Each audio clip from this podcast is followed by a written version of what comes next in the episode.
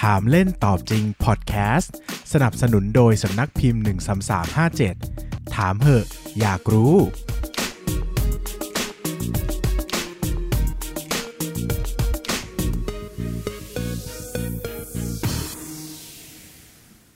สวัสดีครับ ยินดีต้อนรับเข้าสู่รายการถามเล่นตอบจริงพอดแคสต์รายการที่จะมาชวนทุกคนตั้งคำถามเล่นๆ แต่หาคำตอบกันแบบจริงจัง วันนี้นะครับต้องออกตัวก่อนเป็นอย่างแรกว่า วันนี้จะเป็นตอนที่ 10 ซึ่งเป็นตอนสุดท้ายของซีซั่นหนึ่งของรายการนี้แล้วนะครับ เนื่องจากประเด็นหลาย ๆ อย่างนะครับ หลัก ๆ ก็มาจากการ work from home นี่แหละนะครับ ที่ทำให้ผมเนี่ยไม่สามารถออกไปสัมภาษณ์แขกรับเชิญตามที่ ตั้งเป้าไว้ตั้งแต่ตอนเริ่มต้นรายการได้นะครับทำให้เมื่อทำรายการไปแล้วเนี่ย ผมจำเป็นจะต้องอัดพอดแคสต์เพิ่มขึ้นอีกประมาณสัปดาห์ละ 2 ตอนในช่วงที่ ยังเป็นเวลาของการ work from home อยู่นะครับก็ทำให้เวลาที่มีเนี่ยน้อยลงไปอีกนะครับก็สรุปง่าย ๆ ว่าคือมันทำงานไม่ทันนั่นเองนะครับมันเหนื่อยไปก็เลย เดี๋ยวจะหยุดพักซีซั่นไว้ที่ตอนที่ 10นะครับแล้วรอจนเหตุการณ์พร้อมปกตินะครับแล้วเดี๋ยวเราจะกลับมาพบกันใหม่อีกทีนึงนะครับยังไงวันนี้ก็เลือกคัดสรรหัวข้อมาที่คิดว่าน่าสนใจมากๆนะครับ แล้วก็จะได้เป็นการปิดซีซั่นหนึ่งที่น่าประทับใจ วันนี้นะครับเรามาชวนตั้งคำถามกันในเรื่องที่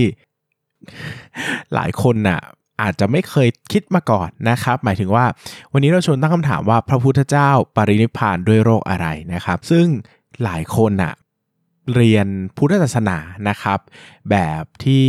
ไม่ได้ตีความนะครับ คือผมเข้าใจเนอะเข้าใจมากๆด้วยว่าเวลาเรียนศาสนาเนี่ยเรามักจะไม่ค่อยพูดถึงตรรกะในการคิดในการวิเคราะห์เท่าไหร่นะครับ เพราะว่า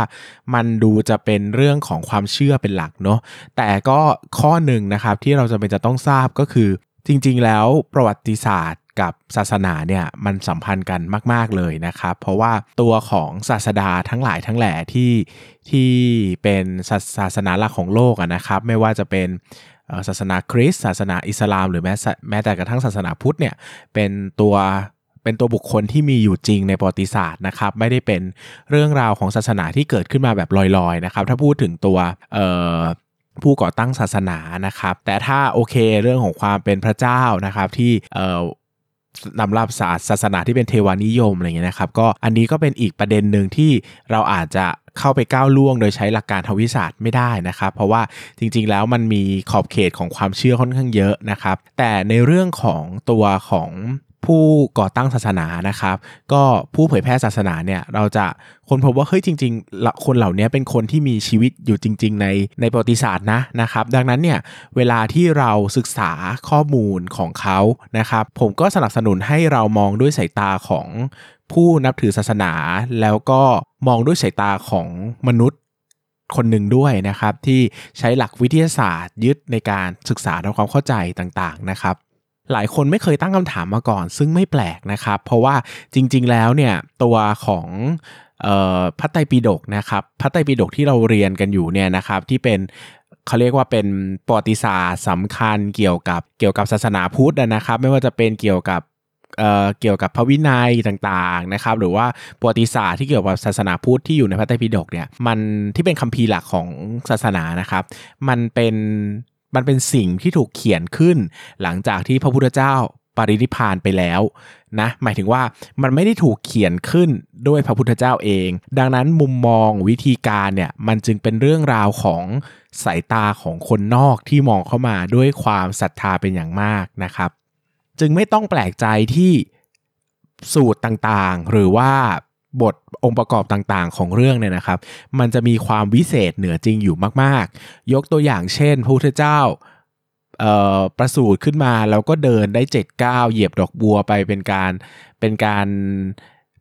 เดินได้เจ็ดก้าวตั้งแต่เกิดเลยอะไรอย่างเงี้ยนะครับ ซึ่งหลายคนจะพอทราบแล้วแหละนะครับ ว่าจริง ๆ แล้วเนี่ยพระพุทธเจ้าเนี่ยก็เป็นมนุษย์คนหนึ่งนะครับ ซึ่งถ้าพูดกันด้วยหลักวิทยาศาสตร์แล้วเนี่ยสิ่งที่เป็นแบบเนี้ยมันจะทำไม่ได้นะครับ ก็ว่าก็ เป็นแนวคิดที่เชื่อกันว่าจริง ๆ แล้วมันเป็นการเปรียบเทียบเปรียบเปยเฉยๆนะครับเหมือนที่เวลาเราอ่านหนังสือเชิงสัจจานิยมมหัศจรรย์น่ะเวลาเราพูดเหนือจริงอะนะครับ เช่นแบบ เออเหมือนสมมติว่าโอ้โหนองตาของอ่านหนังสือตานวลนางสวยสวยเหมือนกวางนะครับอะตากวางซึ่งนวลนางก็ไม่ใช่กวางจริงๆใช่ไหมครับมันคือการเปรียบเทียบเปรียบเปยให้เห็นให้เข้าใจความรู้สึกของคนเขียนนะครับ ซึ่งนั่นก็เป็นประเด็นของของการตีความพระไตรปิฎกด้วยแบบโมแบบ modernization นะครับพูดกันด้วยหลักความเชื่อในปัจจุบันนะครับ คราวนี้นะครับเวลาเรามาพูดถึงเรื่องการปรินิพานของพุทธเจ้าเนี่ยผมต้องอธิบายอย่างนี้ก่อนนะครับว่าตอนที่ผมเรียนเนี่ยตอนเด็กๆนะครับคือผมไม่ไม่ไม่ได้มีความจำเกี่ยวกับเรื่องนี้มากนะครับ ก็จำได้ว่าถูกสอนมาว่า พระพุทธเจ้าเนี่ยแบบเหมือนเป็นเขาเรียกว่าอะไรล่ะ เป็นเป็นบุคคลสำคัญในยุคสมัยนั้นนะครับ แล้วก็ตอนที่ตอนที่พระพุทธเจ้าจะจะปรินิพานนะครับ ก็ เหมือนเกิดการแย่งชิงกันว่าใครจะเป็นคนที่ได้ได้แบบได้อะไรเงี้ยก็ได้ได้เหมือนแบบได้อัฐิอะไรเงี้ยนะครับ ได้พระบรมสารีริกธาตุนะครับ ก็จำได้ว่าตอนนั้นสิ่งที่เรียนก็คือ พระพุทธเจ้าเนี่ยเหาะลอยขึ้นไปอยู่ระหว่างสองเมือง แล้วก็ปฏิทิพานแล้วก็แตกสลายกลายมาเป็นเอ่อ พระพระบรมสารีริกธาตุให้สองเมืองเนี่ยมันไม่ต้องเกิดสงครามนะครับ อันนี้คือความจำผมนะครับ ความจำผมก็คือพระพุทธเจ้าเนี่ยลอยขึ้นไปบนฟ้า แล้วก็ปรินิพานหายไปเลย แล้วก็แตกกระจายเป็นเท่ากระดูก โอ้โห นี่ยิ่งกว่าแบบมาเวลซีนิมาติกอีกนะครับ ซึ่งผมก็เรียนมาแบบเนี้ยคือสมมติก็งงว่าเฮ้ยเราว่าความยึดคือเราไม่เคยคิดว่า อะไรครับเราเราไม่เคยตั้งคำถามว่าทำไม เพราะอะไร แต่พอเราคิดย้อนกลับไปเออ เรามีเรื่องแบบนี้อยู่ในความจำของเราได้ยังไงนะนะครับซึ่งพอผมไปอ่านมาอีกครั้งเนี่ยก็รู้เอ้ยตอนนั้นผมรู้เรื่องนี้ได้ยังไง ก็ไม่รู้ไม่รู้ว่าเป็นคนสอนหรือว่าผมคิดเอาเอง แต่มันก็ไม่น่าจะคิดเอาเองนะ เพราะว่าใครจะไปคิดเอาเองได้ถูกใช่ไหมครับ ก็ก็มาเห็น เวลาเรียนกระแสหลักเนี่ยเขาก็จะบอกว่าพุทธเจ้าเนี่ยเสียชีวิตอยู่ต้นสาระนะครับอยู่ที่ต้นสาระใกล้กรุงกุสินาราอะเออนี่ก็ดูแบบมีเหตุมีผลขึ้นมาอีกหน่อยนึงนะครับว่าเอ๊ะจะคืออะไรกันแน่นะนะครับ แต่ก็พอดีผมไปเจอบทความหนึ่งของนิตยสารศิลปะศิลปะวัฒนธรรมนะครับ ซึ่งผมชอบมากนะครับ ชอบมาก ๆ เลยนะครับ เป็นเป็นนิตยสารที่ที่ กระแทกแก่นของประวัติศาสตร์ แล้วก็ความเชื่อต่างๆออกมาได้ดีมากนะครับ ก็เขาก็ชวนเรามาคุยกันว่าเฮ้ยจริงๆแล้วพระพุทธเจ้าเนี่ยปรินิพานด้วยเหตุผลใดนะครับ ก็จริง ๆ แล้วเรื่องนี้เป็นเรื่องที่ไม่ใช่แค่ผมที่สงสัยนะครับ ก็มีคนสงสัยกันจำนวนมากนะครับ โดยเฉพาะนักวิทยาศาสตร์หรือว่านักศาสนาวิทยานะครับ ก็ก็ได้พยายามจะตีความเหตุผลที่แท้จริงในการปรินิพานของพระพุทธเจ้านะครับ ก็ ก็เนื้อหาสำคัญเนี่ยต้องอยู่ในมหาปรินิพานสูตรนะครับซึ่งเป็นสูตรที่ยาวที่สุดสูตรหนึ่งของพระไตรปิฎกเลยนะครับ เพราะว่ามันมีการพันนาลีลาอธิบายในแบบที่ดูไม่ค่อยจะเป็นแฟกต์เป็นหลักอะครับ แต่มันเป็นการเหมือนเปรียบเปยสะท้อนภาพสังคมประวัติศาสตร์ วัฒนธรรมในยุคสมัยนั้นของอินเดียด้วยนะครับ มันก็เลยยาวยืดมาก แล้วก็จับประเด็นได้ยากว่าปรินิพานเพราะว่าอะไรนะครับ ถ้าถามแบบไม่ตีความเนี่ยนะครับนักศาสนาส่วนใหญ่ก็จะมุ่งประเด็นว่าพระพุทธเจ้าเนี่ยทรงบริโภค สู่กรมัทวะนะครับ ซึ่งแปลตรงตัวว่าเนื้อหมูอ่อน สู่กรนี่แปลว่าหมูนะครับ หลายคนคงทราบ มัทวะนะครับ แปลว่าอ่อน ก็แปลว่าเนื้อหมูอ่อนนะครับ อันนี้คือแปลตรงตัวนะครับ ก็คือในคืนที่พระพุทธเจ้าปรินิพพานเนี่ยพระพุทธเจ้าเนี่ยเอ่อฉัน เดี๋ยวผมผมไม่รู้ว่าจะต้องใช้คำราชาศัพท์ หรือว่าใช้คำศัพท์สำหรับพระสงฆ์ดีเอาเป็นว่าใช้ภาษาทั่วไปแล้วกันนะครับ ก็รู้ก็ให้เข้าใจว่าผมเคารพแล้วกันนะครับ แต่เพื่อความเข้าใจได้ง่ายนะ ก็พระพุทธเจ้าเนี่ยก็ก็ฉันอาหารชนิดนี้เข้าไปนะครับ สู่กรมัทวะ ซึ่งปรากฏอยู่ในมหาปรินิพานสูตรนะครับ ก็เท่านี้นะครับ แล้วคืนนั้นก็ปรินิพานนะครับใต้ต้นสาลาที่เมืองกุสินารา มีเท่านี้เองครับ แต่ พอเราเจาะลึกเข้าไปข้างในมากขึ้นเนี่ย จริง ๆ แล้วมันมีเรื่องอะไรหลาย ๆ อย่างที่ผมอยากจะมาเล่าให้ฟังในวันนี้นะครับ อย่างแรกก็คือจริง ๆ แล้วเนี่ยนะครับ จริง ๆ แล้วเนี่ยตัวของพระพุทธเจ้านะครับ ก็มีอาการเจ็บป่วยอยู่มากอยู่ก่อนแล้วนะครับพระพุทธเจ้าเนี่ยปรินิพานอายุสักประมาณ 80ปีนะครับซึ่งเป็นถ้าเทียบกับคนสมัยนี้ก็คือแก่มากนะครับ ยิ่งถ้าเทียบกับคนสมัยนู้นเนี่ยต้องถือว่าแก่มากๆนะครับ เพราะว่าอย่าลืมว่าสมัยเนี้ย ค่าค่าเฉลี่ยอายุไขของคนเนี่ยจะอยู่ประมาณที่ 74 ปีนะครับ ดังนั้นพระพุทธเจ้าเนี่ย ปัจจุบันเนี่ยสำหรับยุคปัจจุบันเนี่ยก็ถือว่าแก่นะครับเพราะว่าอายุเกินค่าเฉลี่ย อายุไขไปแล้ว ยิ่งในอดีตที่เราต้องเข้าใจกันว่ามันไม่มีระบบการแพทย์ไม่มีอะไรเลยนะครับก็รักษากันตามมีตามเกิดเนี่ยพุทธเจ้าอายุเท่านี้เนี่ยถือว่าแก่ชราเป็นอย่างมากมากๆนะครับแล้วพุทธเจ้าเนี่ยก็มีอาการเจ็บป่วยต่อเนื่องมาเป็นเวลานานแล้วนะครับสาเหตุสำคัญที่เชื่อกันว่านะครับเป็นสาเหตุที่ทำให้พระพุทธเจ้าป่วยค่อนข้างหนักแล้วก็เรื้อรังนะครับ ข้อแรกนะครับมาจากการที่ศาสนาเนี่ยให้กินอาหารไม่ครบทั้ง 3 มื้อนะครับ โดยเชื่อกันว่ายุคสมัยนั้นเนี่ยพระพุทธเจ้าเนี่ยทานอาหารแค่วันละ1มื้อนะครับ ซึ่งแน่นอนแหละเรื่องระบบลำไส้ระบบอะไรอย่างเงี้ยนะครับ ก็อาจจะมีปัญหาเรื่องเกี่ยวกับแผลในกระเพาะอาหารหรือเปล่าวงเล็บไว้นะครับ ก็ไม่มีคำอธิบายที่ชัดเจนพระพุทธเจ้าเนี่ยก็มีอาการที่1อะมีอาการปวดท้องนะครับ แล้วก็2เนี่ยคือพระพุทธเจ้าเนี่ย ก็เชื่อกันว่านะครับเชื่อกันว่าอันนี้เป็นนิกายมหายานนะครับ ก็เชื่อกันว่าพระพุทธเจ้าเนี่ยทานมังสวิรัตด้วยนะครับ ซึ่งถ้าเป็นแบบนั้นเนี่ยก็จะเกิดภาวะทุพโภชนาการไปอีกนะครับ ก็คือขาดสารอาหารไปอีกนะครับ ก็อาจจะทำให้สุขภาพเนี่ยย่ำแย่ลงไปอีกได้นะครับในขณะที่ข้อที่ 3 อันนี้สำคัญมากๆก็คือพระพุทธเจ้าเนี่ยเออเป็นอะไรนะเป็นนักบวชนะครับ ดังนั้นเนี่ยเวลาที่ท่าน ฉันอาหารหรือทานอาหารเนี่ยท่านไม่ได้เลือกเองนะครับ คือท่านก็ต้องไปบิณฑบาตมา แล้วคนจะตักบาตรอะไรให้ท่านท่านก็ต้องกินนะครับ ซึ่งแน่นอนว่าอาหารบางอย่างมันก็คงจะไม่ดีสุขภาพ เหมือนกับสูกร มัทวะนะครับ ที่พระพุทธเจ้าก็รับบิณฑบาตมาในวันที่ก่อนวันปรินิพานนั่นเองนะครับ เรื่องราวก่อนหน้านั้นในความจริงมีค่อนข้างจะละเอียดมากนะครับ แต่แต่สิ่งที่จะเล่าโดย โดยจุดที่เป็นจุดสำคัญกับการปรินิพานเนี่ยก็คงจะเป็นเรื่องของการที่พระพุทธเจ้าเนี่ยจะไปที่เมืองแห่งหนึ่งนะครับ ซึ่งก็เชื่อกันว่าเป็นเมืองกุสินารานะครับ แล้วก็ระหว่างทางเนี่ยก็รับอาหารบิณฑบาตทที่บ้าน นายจุนทะกัมมาบุตรนะครับ ซึ่งถวายอาหารจานพิเศษที่ชื่อว่าสุกรมัทวะนะครับ ซึ่ง เบื้องต้นเนี่ยก็เชื่อกันว่าเป็นเนื้อหมูอ่อนนะครับก็สูกรแปลว่าเนื้อ มัทวะแปลว่าอ่อนนะครับหลังจากรับประเคนแล้วนะครับพระพุทธเจ้าก็มีดำริกับนายจุนทะว่า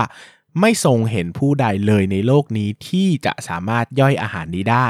นอกจากพระองค์เอง จึงสั่งให้นายจุนทะนำอาหารทั้งหมดที่เหลือไปฝังดินทิ้งเสีย เออ อันนี้เป็นประเด็นที่น่าคิดนะครับหนึ่งคำว่าอาหารที่ย่อยไม่ได้เนี่ยก็มีความสัมพันธ์กับ หมูอ่อนเหมือนกันนะนะครับ ถ้าใครเป็นนักวิทยาศาสตร์หรือว่าเรียนทางวิทยาศาสตร์การแพทย์เนี่ยจะรู้ว่าจริง ๆ เนื้อหมูอ่อนนะครับ ซึ่งในที่นี้น่าจะแปลว่าเนื้อหมูดิบวงเล็บหรือเปล่าเนี่ย เป็นอาหารที่ไม่ปลอดภัยอย่างยิ่งนะครับ หลายคนจะทราบว่าเวลาเราไปกินสเต็กเนี่ยเราไม่สามารถกินสเต็กแบบ medium rare กับสเต็กหมูได้นะครับ เพราะว่าตัวพยาธิตัวตืดหมูก็อาจจะมา medium rare ในร่างกายเราได้นะครับ ก็ประเด็นนี้ก็เลยเป็นประเด็นที่ตั้งคำถามว่าเฮ้ย หรือเปล่านะครับมันเป็นเนื้อหมูอ่อนหรือเปล่านะครับ แต่เรื่องราวหลังจากนั้นเนี่ยก็คือหลังจากฉันอาหารแล้วนะครับ ก็ทรงประชวรถ่ายมาเป็นเลือดนะครับ ในในภาษาพระไตรปิฎกเนี่ยใช้คำว่าโลหิตปักขันธิกานะครับ แปลว่าพรั่งพรูของเลือดออกมาจากทวารหนัก แล้วก็รับสั่งให้พระอานนท์เนี่ยไปตักน้ำให้เสวย แต่พระอานนท์รีรอนะครับ เนื่องจากเห็นน้ำในลำธารเนี่ยขุ่นมากนะครับ เพราะว่าเกวียนเนี่ยเพิ่งเพิ่งผ่านไปมันก็ไปตีฝุ่นให้ฟุ้งอะเนอะนะครับ แต่พระพุทธเจ้าก็สั่งถึง 3 ครั้งนะครับว่า เอามาให้กินเถอะอะไรอย่างเงี้ยนะครับ ก็สุดท้ายก็ต้องมาให้พระพุทธเจ้าฉันนะครับ แล้วก็สุดท้ายก็สั่งให้ปูผ้าสังคติ 4 ขั้นถวายเพื่อประทับ อันนี้เป็นเรื่องราวที่อยู่ในที่อยู่ในที่อยู่ในส่วนของออปรินิพานสูตรนะครับ ซึ่งเดี๋ยวเวลาเราจะมาตีความเนี่ยเราจะตีความให้ลึกลงไปอีกว่า เฮ้ยในนี้มันมีอะไรบอกอยู่บ้างนะครับ อย่างแรกนะครับ อย่างแรกที่เป็นการตีความแล้ว แล้ว ดีมากๆนะครับ ก็คือเราตีความตั้งแต่คำแรกที่ชื่อว่าสูกรมัทวะเลยนะครับ สูกรมัทวะเนี่ยนะครับ ถ้าแปลตรงตัวเนะก็อย่างที่บอกว่าสูกรแปลว่าสุกร แปลว่าหมูนะครับ มัทวะแปลว่าอ่อนหรือนิ่ม ดังนั้นเนี่ยมันจะแปลถ้าแปลแบบตรงๆนะครับแปลแบบตรงๆ เหมือนเช่น แบบแปลว่าประวัติศาสตร์การเมือง ประวัติศาสตร์การเมืองก็คือประวัติศาสตร์ของการเมืองอ่าก็เป็นการคำหลังขยายคำหน้าเนี่ยมันจะแปลว่า หมู นิ่ม นะหมูที่นิ่มหมูที่อ่อน ซึ่งอาจจะแปลว่าเป็นเนื้อหมูอ่อนๆหรือเนื้อหมูดิบก็ได้ที่ยังไม่สุกนะมันเลยเรียกว่านิ่มนะครับแต่อีกกระแสหนึ่งก็น่าสนใจมากว่าถ้าสู่กรมัทวะเป็นคำสมาดล่ะใช่ไหมถ้าใครเรียนคำสมาดจะจะจะรู้จักว่า เอ้ยคำสมาธิต้องแปลจากหลังไปหน้านะนะครับเพราะเมื่อกี้แปลหน้าไปหลังใช่ไหมครับอันนี้แปลจากหลังไปหน้าก็เช่นอย่างคำว่าราชบุตรเนี่ยราชบุตรราชเนี่ยแปลก็คือราชาแปลว่า กษัตริย์นะครับบุตรแปลว่าลูกนะครับราชบุตรไม่ได้แปลว่าราชาที่มีลูก หรือว่าราชาที่เป็นลูก แต่แปลว่าลูกของพระราชา เพราะต้องแปลจากหลังไปหน้า ดังนั้นถ้าสูกรมัทวะเป็นคำสมาร์ทสูกรมัทวะจะแปลว่านิ่มสำหรับหมู ซึ่งคำว่านิ่มสำหรับหมูเนี่ยหรือว่าเป็นอาหารที่หมูชอบเนี่ยในที่นี้เนี่ยเขาก็เลยตีความว่ามันน่าจะเป็น เห็ดชนิดหนึ่งนะครับ เพราะว่ามหายานก็จะตีความว่าพระพุทธเจ้าเป็นมังสวิรัตนะ ไม่น่าจะกินหมูได้นะครับ ซึ่งมันก็มันก็พ้องกับสิ่งที่พระพุทธเจ้าพูดทั้งสองอย่าง เช่น ถ้ามีคนมาถวายเนื้อหมูดิบ พระพุทธเจ้าก็อาจจะตั้งคำถามว่า ไม่มันไม่น่าจะมีใครย่อยอันนี้ได้ใช่ไหมครับเพราะเนื้อหมูดิบอย่างเงี้ยนะ แต่อีกอย่างหนึ่งก็เป็นเห็ดนะครับเพราะว่าเออก็ไม่มีใครน่าจะย่อยเห็ดชนิดได้สมมติถ้ามันเป็นเห็ดที่แปลกมากๆนะครับซึ่งตัวผมนะเอาถามตัวผมนะครับผมเอ็นเอียงไปทางเห็ดมากกว่านะครับด้วยข้อที่1นอันนี้คิดด้วยตรกกะส่วนตัวนะครับหนึ่งก็คือ คนในอดีตอะนะครับไม่ใช่ทุกคนนะที่รู้ว่าต้องปรุงอาหารให้สุกอ่าต้องทราบก่อนว่าจริง ๆ แล้วเนี่ย ความรู้ในอดีตเนี่ยมันก็ไม่ได้มากถึงขั้นที่จะต้องเข้าใจว่าอาหารไหนสุกได้สุกไม่ได้นะครับ จึงเป็นไปได้ที่ตะก่อนอะก็จะมีการกินอาหารแบบดิบๆก็เป็นได้นะครับ คิดถึงยุค primitive มากๆนะครับ รวมไปถึงอีกข้อหนึ่งก็คือ ถึงแม้ว่าจะได้เป็นเนื้อหมูดิบมา แต่ก็สามารถทำให้สุกได้นะ ถูกไหมครับ เพราะว่าจริง ๆ แล้วการรับบิณฑบาตเนี่ย ผมเข้าใจว่าเราอาจจะแปรรูปได้บ้างนะครับ ไม่ต้อง ไม่คือไม่ต้องฉันแบบที่เขาให้มา 100%ก็ได้นะครับ ดังนั้นเนี่ยพอพูดถึงเนื้อหมูดิบเนี่ยผมก็จะไม่ค่อยบายไอเดียเท่าไหร่ รวมไปถึงอีกข้อหนึ่งนะครับ ว่าถ้าเนื้อหมูดิบเนี่ยมันเป็นอันตรายจริง ๆ นะครับ เช่นมันมีพยาธิตัวตืดมีอะไรอย่างเงี้ยนะครับ มันก็น่าจะแสดงอาการที่ดีเลย์ออกมาหน่อย หมายถึงว่ามันน่าจะต้องใช้เวลาในการที่จะไปต้องฝังตัวออกลูกออกหลานออกมาในร่างกายนะครับ แต่ถ้าเป็นเห็ดเนี่ยมันเป็นเห็ดพิษเนี่ยมันก็ อาจจะสามารถแสดงผลออกมาได้ทันทีเลยก็ได้นะครับ ซึ่งตรงนี้ก็จะเป็นคำถามที่สำคัญนะครับ แล้วก็อาจจะเป็นคำถามที่หาคำตอบไม่ได้เลยก็ได้ เพราะว่าจริง ๆ แล้วเนื้อความที่พูดถึงการปรินิพานของพระพุทธเจ้าเนี่ยมันมีอยู่แค่ปรินิพานสูตร ซึ่งก็มีแค่คำว่าสู่กรมัทวะเนี่ยแหละนะครับแล้วเรื่องราวเนี่ยมันก็ผ่านไปมากกว่าแบบ 2,500 กว่าปีแล้วนะครับ ดังนั้นเนี่ยการจะไปหาสืบค้นต้นทางเนี่ยก็อาจจะทำไม่ได้แล้วนะครับ คราวนี้นะครับไม่ว่าไม่คือไม่ว่าพระองค์จะกินหมูดิบ หรือจะกินเห็ดพิษไปก็ตามเนี่ยนะครับคำถามต่อมาแล้วว่าพระองค์เสียชีวิตด้วยอาการอะไรนะครับ ก็เชื่อกันเป็นอย่างมากนะครับ ว่าจริงๆ แล้วอาหารที่ทานเข้าไปหรืออาหารที่ฉันเข้าไปเนี่ยไม่ใช่ประเด็นปัญหาหลักที่เกิดจาก คือคือไม่ใช่ว่าเป็นอาหารพิษที่กินแล้วเสียชีวิตเลยนะครับหมายถึงว่าเอาให้คนอื่นกินคนอื่นก็อาจจะไม่ตายก็ได้พูดกันตรงๆนะนะครับ แต่เนื่องจากพระองค์เนี่ยมีโรคดั้งเดิมที่เจ็บป่วยอยู่แล้วนะครับ ซึ่งก็มีการวิเคราะห์วินิจฉัยกันหลายโรคมากนะครับ เช่นอะมีอาจจะมี diverticulosis นะครับเยื่อบุผนังส่วนในของลำไส้ใหญ่งอกมาเป็นกระป๋อนะครับ อาจจะมีเรื่อง peptic ulcer disease นะครับโรคกระเพาะอาหารไหมนะครับ หรือจะเป็นโรค angylo ดิสพลาเซียนะครับก็เส้นเลือดใต้เยื่อบุผิวผนังส่วนในของลำไส้นะครับเกิดฉีกขาดก็ก็มีมีมีมีมีมีหลายสันนิษฐานมากนะครับ แต่จากคำบรรยายถ้อยพรรณนาในปรินิพานสูตรเนี่ยพระพุทธเจ้านี่มีอาการปวดนำคือปวดเป็นหลักนะครับ ก็เลย ก็เลยเล่าที่ผมอ่านแล้วก็จากสิ่งที่มีการสรุปมาเนี่ยนะครับ ก็โรคที่พูดถึงแล้วน่าเชื่อถือที่สุดก็คือโรค mesenteric infarction นะครับหรือโรคการตายของสายรัดไส้อันเนื่องมาจากการขาดโลหิตนะครับ เรื่องราวเนี่ยมันเกิดจากการที่พยาธิสภาพนะครับก็คือหลอดเลือดแดงนะครับที่อยู่ในที่เส้นโลหิตใหญ่ในช่องท้องเนี่ยนะครับ มัน เกิดการอุดตันนะครับ การอุดตันของเส้นเลือดแดงนะครับ ก็เหมือนการอุดตันของเส้นเลือดเอ่อที่ไปเลี้ยงสมองที่จะทำให้เกิดโรค stroke นะครับ เส้นเลือดในสมองตีบ หรือว่าไปอุดตันที่โคโรนานะครับ ไม่ใช่ corona coronary นะครับก็คือเส้นเลือดที่หัวใจก็จะเป็นโรคหัวใจขาดเลือดอะไรประมาณนี้นะครับซึ่งพระพุทธเจ้าเนี่ยน่าจะมาตีบนะครับหรือมาเกิดอาการที่ช่องท้องนะครับก็คือเกิดที่เส้นเลือดโลหิตใหญ่ในช่องท้องหรือ superior mesenteric artery นะครับเนื่องจากอุดตันไปแล้วนะครับก็จะเกิดอาการปวดท้องแบบรุนแรงมากๆนะครับเช่นเดียวกับเหมือนอาการหัวใจขาดเลือดนะครับเพราะว่ากล้ามเนื้อมันขาดมันขาดเลือดไปเลี้ยงนะครับ มันก็ปวดมากๆนะครับ มันก็แบบ ทำงานไม่ได้นะครับ จนจุดหนึ่งเนี่ยนะครับก็เชื่อกันว่าถ้าจะอาการนะครับก็คือ พระพุทธเจ้าเนี่ยปวดรุนแรงมากนะครับจนผนังลำไส้เนี่ยตายนะครับพอผนังลำไส้ตายเนี่ยนะครับก็เกิดช่องว่างระหว่างเส้นเลือดอื่น ๆ กับลำไส้นั้นนะครับก็ทำให้เลือดจำนวนมากเนี่ยไหลเข้าไปในลำไส้ได้ แล้วก็ทำให้ของเสียที่อยู่ในลำไส้นะพวกอาหารที่ยังไม่ถูกดูดซึมกากอาหารเชื้อโรคทั้งหลายเนี่ยสามารถเข้ากระแสโลหิตได้ ซึ่งตรงนี้เป็นพยาธิสภาพ แล้วก็เกิดอาการแสดงที่ค่อนข้างจะตรงกับอาการของพระพุทธเจ้านะครับหนึ่งคือพระพุทธเจ้าเนี่ยเกิดอาการปวดนำคือปวดมากๆนะครับหลังจากากนั้นก็เกิดเลือดนะครับที่ออกมาจากทวารหนักจำนวนมากนะครับ หรือว่าที่ที่ใช้ที่ที่เล่าอยู่ใน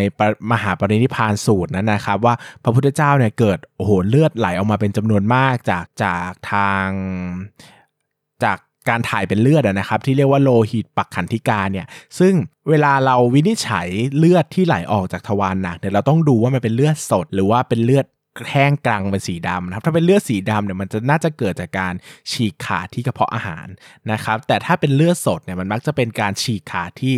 ลำไส้ตรงส่วนปลายนะครับก็คือจะเป็นพวกดิสีดวงทวารหรือเปล่าอะไรเงี้ยนะครับแต่พอดีในการบรรยายเนี่ยมันไม่ได้มีคำว่า เป็นเลือดอะไรนะครับ ก็พูดแค่ว่าโลหิตโลหิตปักขันธิกาเท่านั้นนะครับ ซึ่งไหลออกมามากนะครับ ก็เลยสันนิษฐานว่าเฮ้ยมันมีความสัมพันธ์กับกับโรค mesenteric infarction นะครับ เพราะว่า 1 คือเลือดไหลออกมามาก แล้วก็เกิดการปวดท้องคือ abdominal angina อย่างรุนแรงนะครับ ซึ่งเเวลาที่ปวดท้อง เวลาที่เสียเลือดมากๆเนี่ยก็จะเกิดอาการช็อกนะครับเอ่อ volumetric shock หรือว่าเอ่อประมาณนี้นะครับ volemic shock อะไรประมาณนี้นะครับ ก็เกิดจากอาการช็อกที่เกิดจากการขาดขาดสารน้ำในร่างกายนะครับ คนที่เป็นอาการขาดสารน้ำเนี่ยก็จะทำให้เกิดอาการหิวน้ำแบบรุนแรงมากๆนะครับเพราะต้องการสารน้ำไปชดเชยคือเลือดมันกำลังไหลออกมานะครับมันกำลังขาดเลือดอยู่ในกระแสโลหิตนะครับ พระพุทธเจ้าก็เลยแสดงออกอาการออกมาว่า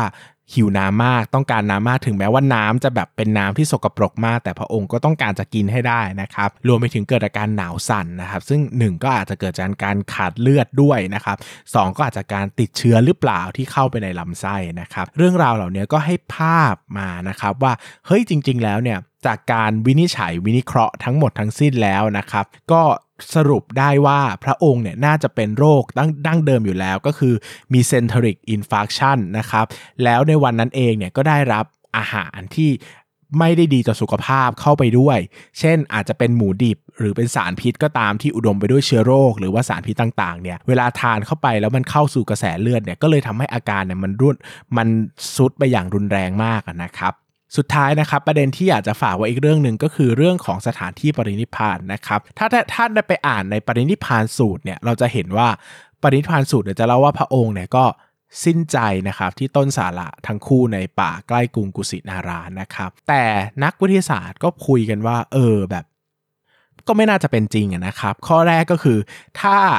ถ้าพระองค์ทรงหนาวสั่นปวดท้องและกระหายน้ำมากเนี่ยสิ่งแรกที่ควรจะทำก็คือสาวกทั้งหลายเนี่ยควรจะพาเข้าเมืองนะครับ คือตอนเกิดเหตุการณ์เนี่ยเกิดเหตุการณ์ในป่าจริง อันนี้ไม่เถียงนะครับ เนื่องจากพระองค์ต้องกินน้ำที่อยู่ติดแม่น้ำใช่ไหมครับ ซึ่งในในในเมืองก็มันคงไม่มีแม่น้ำอยู่หรอกนะครับ ก็เกิดเหตุการณ์นั้นจริง แต่ก็เชื่อกันว่านะครับ ก็คงจะต้องนำนำเข้าไปในในเมืองเพื่อไปรักษานะครับ ซึ่งประโยคที่ทำให้เชื่อว่า เชื่อว่าจริง ๆ แล้วพระองค์เนี่ยไม่ได้เสียชีวิตที่ในป่านะครับ ก็คือ พระพุทธเออเมื่อพระอันนี้เป็นคำพูดในปรินิพานสูตรนะครับว่าเมื่อพระอานนท์ทราบว่าพระพุทธองค์จะปรินิพานแน่แล้ว ได้เกิดความเสียใจจนกระทั่งจะเป็นลมไม่อาจประคองตนไว้ได้ ต้องยืนเหนี่ยวกรอนประตูรวบหัวสิงอยู่นะครับ ซึ่งในป่าคงไม่มีกรอนประตูรูปหัวสิงอยู่ แน่ สัก 80%นะอาจจะมี 20%ว่า โอ้โหโอเคโอเค มันเป็นดินแดนอารยธรรมโบราณที่มีไปมันไม่มีประตูกรรูปหัวสิงอยู่ แต่ถ้าคิดตามปกติแล้วนะครับ เส้นเรื่องก็น่าจะเป็นว่าเออสาวกเนี่ยก็พาพระองค์เข้าไปในกุสินาราเนี่ยแหละนะครับแล้วก็ไปเสียชีวิตในเมืองนะครับ แต่เวลาเล่าออกมาแล้วอะนะครับเล่าในปรินิพานสูตรเนี่ยการเสียชีวิตแบบปกตินะถ้าพูดกันตรงๆการเสียชีวิตแบบปกติที่เป็นเหมือนการเสียชีวิตแบบคุยคนทั่วไปปกเสียชีวิตกันนะครับ มันก็อาจจะ ไม่ได้สวยงามนักสำหรับการจะเขียนลงไปในพระไตรปิฎกนะครับ ก็เลยอาจจะมีการบิดเบือนความจริงบางอย่าง เหมือนที่พระพุทธองค์สามารถเดินได้7ก้าวตั้งแต่ตั้งแต่เกิดนะครับ ดังนั้นเนี่ยวันนี้เนี่ยผมนำยกเรื่องนี้มาพูดเนี่ยนะครับ ก็ต้องบอกก่อนว่าผมเป็นพุทธศาสนิพุทธศาสนิกชนคนหนึ่งที่จริงจังนะครับ ก็ไม่ได้ลบหลู่สิ่งใด แต่เวลาเราพูดกันเนี่ยเราพูดกันด้วยแฟกต์นะครับ คือเราจะเชื่ออะไรเราอาจจะต้องเอาเอาความรู้ของเราเข้าไปจับด้วยนะครับ ซึ่งคนเขียนเรื่องนี้นะครับที่เขียนมาอย่าง ละเอียดละออทั้งหลายทั้งแหล่นะครับ ชื่อว่าพระมโนเมตตานันโทนะครับ ซึ่งก็เป็นพระรูปหนึ่งนะครับ ผมก็เลยอยากจะเล่าว่าจริง ๆ แล้วเนี่ยความเชื่อกับการใช้ตรกกะเนี่ยมันไปด้วยกันได้นะครับ หมายถึงว่าเวลาเราจะเชื่อสิ่งใดสิ่งหนึ่ง หรือว่าจะตัดสินใจ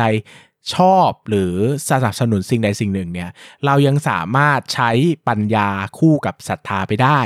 คือไม่ได้ใช้ปัญญานำคิดร้อยเปอร์เซ็นต์ไม่เชื่ออะไรสักอย่างเดียว แต่ก็ไม่ได้ถึงขั้นว่าต้องใช้ศรัทธานำคือหลงหลงเชื่อทุกอย่างโดยไม่สนใจคำตอบนะครับผมยังเชื่อในหลักการเอาปัญญาควบคู่ไปกับศรัทธาไม่ว่าจะเป็นเรื่องใดก็ตามนะครับ ซึ่งสิ่งที่ผมจะพูดก็คือนั่นก็คือ concept ของรายการนี้นี่แหละครับก็คือถามเล่นตอบจริงนะครับ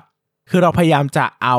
การใช้ critical thinking หรือการคิดแบบเป็นระบบคิดแบบมีหลักการเนี่ยมาจับประเด็นตั้งคำถามกับเรื่องที่อยู่ในสังคมนี้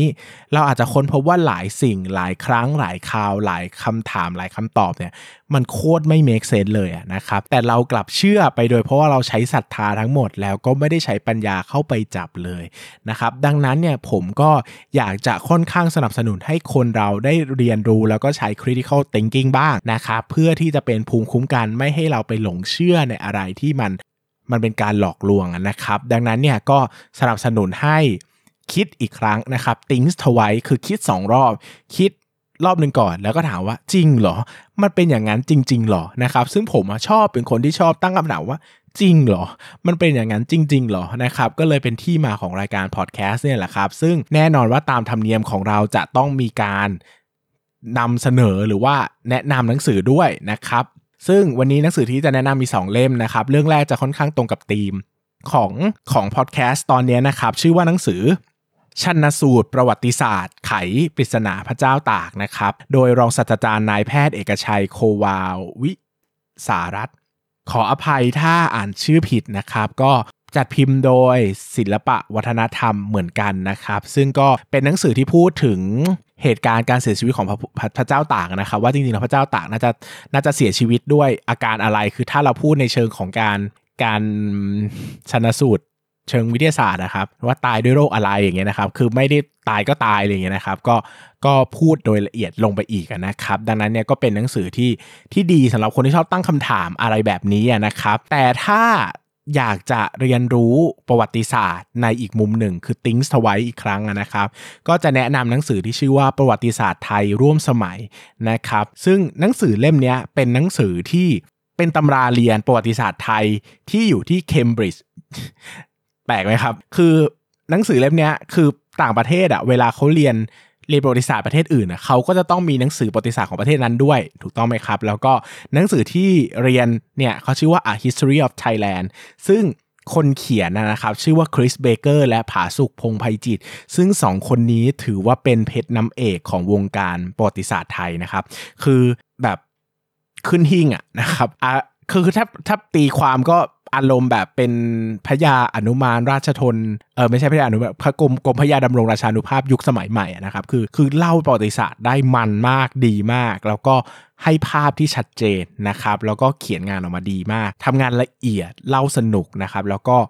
พูดถึงสิ่งที่ไม่คนคนไม่ค่อยพูดกันนะครับ ซึ่งสิ่งที่ตลกมากก็คือหนังสือเล่มนี้ถูกเขียนเป็นภาษาอังกฤษนะครับก่อนจะถูกแปลหลังจากที่หนังสือเนี้ยตีพิมพ์ไปแล้ว 3 ครั้งนะครับที่เอาใช้เรียนที่เคมบริดจ์นะครับก็ถึงแปลเป็นภาษาไทย ชื่อว่าประวัติศาสตร์ไทยร่วมสมัยโดยสำนักพิมพ์มติชนนะครับเล่มนี้ผมชอบมาก ชอบถึงแม้กระทั่งพูดว่า ถ้าคุณจะอ่านหนังสือประวัติศาสตร์ไทยเพียงเล่มเดียวในชีวิต เล่มนี้เลยครับประวัติศาสตร์ไทยร่วมสมัยคืออธิบายทุกสิ่งทุกอย่างที่คุณควรจะรู้อะนะครับไม่ว่าใครจะถามผมกี่ครั้งต่อกี่ครั้งว่าอยากอ่านหนังสือว่าประวัติศาสตร์ไทยอ่านเล่มไหนดี ผมก็จะบอกว่าประวัติศาสตร์ไทยร่วมสมัยครับ เขียนได้กลางมากนะ ไม่ได้เอียงซ้ายเอียงขวา ผมว่าค่อนข้างจะเก็บประเด็นความเป็นจริงได้ ค่อนข้างจะด้วยสายตาที่อ่านแล้วไม่ขัดใจนะครับ ดังนั้นเนี่ยก็แนะนำว่าลองไปอ่านกันนะครับ ถ้าสำหรับผมมันดีระดับ Sapiens เลยนะ คือมันดีระดับว่า เออ มันเบิกเนตรอะเป็นหนังสือที่กลุ่มผมกลุ่มจัดไว้ในกลุ่มเบิกเนตรหนังสือตาสว่างนะครับ ก็ลองไปหาอ่านกันได้กับประวัติศาสตร์ไทยร่วมสมัย ซึ่งผมชอบมากนะครับ ชอบกว่าชันสูตรพระเจ้าประวัติศาสตร์ไขปริศนาพระเจ้าตากอีก เพราะว่าเล่มนั้นมันจะค่อนข้างสเปซิฟิกไปหน่อยแต่เล่มนี้มันจะกว้างแล้วก็หลายสิ่งหลายอย่างที่เราเคยเข้าใจมาแบบหนึ่งเราจะค้นพบว่าจริง ๆ แล้วมันมีความจริงอีกแบบหนึ่งที่หนังสือไม่เคยเล่านะครับประวัติ หนังสือประวัติศาสตร์ทั่วไปไม่เคยเล่า ตำราเรียนไม่เคยเล่า สังคมวิทยามัธยมต้นมัธยมปลายประถมต้นประถมปลายไม่เคยเล่าครับ ถ้าคิดว่าเรียนประวัติศาสตร์ไทยมาดีแล้ว แนะนำให้เรียนใหม่อีกครั้งกับหนังสือเล่มนี้ครับประวัติศาสตร์ไทยร่วมสมัยของคริสเบเกอร์และผาสุดพงไพจิตสำหรับวันนี้ขอบคุณมากครับ แล้วก็กลับมาพบกันใหม่นะครับ จนกว่าชาติต้องการนะครับ ซึ่งจนกว่ารู้ไหมครับว่าจนกว่าจนกว่าชาติต้องการเนี่ยก็เออ กลับมาพบกันใหม่เมื่อชาติต้องการ จริง ๆ แล้วเป็นคำพูดของนักการเมืองชื่อดังมาก ๆ คนหนึ่งของประเทศนี้นะครับ ก็ทิ้งไว้เป็นการบ้านละกันว่าใครพูดนะครับ แล้วก็พูดด้วยเหตุการณ์ใดสำหรับวันนี้ขอบคุณมากครับ หวังว่าจะได้เจอกันใหม่ในซีซั่น2 ยังไงก็อย่าลืมคอมเมนต์ให้กำลังใจ หรือว่าตั้งคำถามกันทิ้งไว้ได้ ถ้ามีโอกาสจะกลับมาจัดต่อ ก็จะได้นำคำถามเหล่านั้นมาตอบกันสำหรับวันนี้ขอบคุณมากครับ ขอบคุณสำหรับการติดตามมาตลอดทั้ง 10 EP สวัสดีครับ ครั้งหน้าผมจะกลับมาตั้งคำถามพิลึกพิลั่นอะไรอีก อย่าลืมกลับมาหาคำตอบได้ใน ถามเล่นตอบจริงพอดแคสต์